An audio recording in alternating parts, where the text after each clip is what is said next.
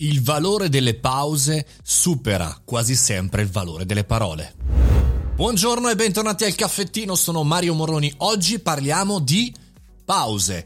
Pause. Quando c'è un momento in cui vogliamo sottolineare qualcosa e ci dimentichiamo che non bisogna andare a ritmo serrato, ogni tanto avere anche delle riduzioni di velocità, avere un ritmo costante e sorprendere i nostri interlocutori. Se c'è una cosa che ho imparato nel corso degli ultimi anni di consulenza verso imprenditori o professionisti che volevano migliorare la propria abilità oratoria in digitale e in presenza, è il fatto che eh, il valore delle pause fosse estremamente sottovalutato.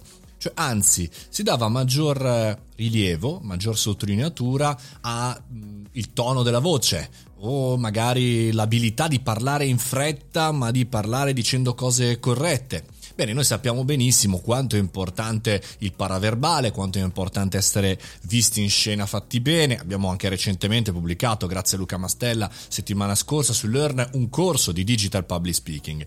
Però, al di là di questo, ci dimentichiamo il valore di sospendere ogni tanto la parola, di fermarci, di dare la giusta sottolineatura a quelli che sono i punti fondamentali. E non è solamente un'abilità da teatranti, no? Da quelli che sono bravi, gli attori eh, o chi chiaramente fa spettacoli, ma è soprattutto per noi, per noi che utilizziamo la parola per vendere, per lavorare, per costruire progetti, per entusiasmare e anche magari per sottolineare alcuni momenti della nostra vita, che invece ci passano, come dire, come sabbia tra le mani, tra le dita, e non riusciamo né a sottolinearle né a mettere in evidenza e non gli diamo il giusto peso. Soprattutto nel mondo dei podcast, dei contenuti video, di qualcosa che si può costruire che non è dal vivo e che non è in diretta, possiamo addirittura utilizzare una base, no? E poterla magari stoppare nel momento giusto per poter sottolineare il messaggio corretto. Facciamo subito un esempio. Se io dovessi dire un numero pazzesco, novecentottantasettemila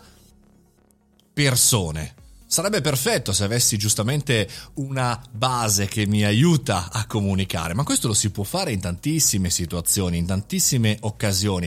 La sottolineatura è quello che mette in grassetto, in evidenza, un momento, e non è aggiungendo cose che si mette in visibilità qualche situazione, ma le emozioni si mettono in evidenza togliendo, togliendo situazione e cercando di dargli il giusto peso. Insomma, impratichiamoci. Proviamo, alleniamoci a avere la giusta velocità costante, ma anche a ridurla, anche a stopparla, anche in qualche maniera utilizzando queste furbescherie, questi stratagemmi, queste possibilità che abbiamo nel mondo della comunicazione che vengono sempre lasciate indietro, quindi vengono dimenticate dalla maggior parte delle persone con cui parliamo. Per cui facciamo le giuste pause, cerchiamo di utilizzare anche i punti elenco in questa maniera e viviamo felici e contenti e non correndo, ma in maniera rilassata.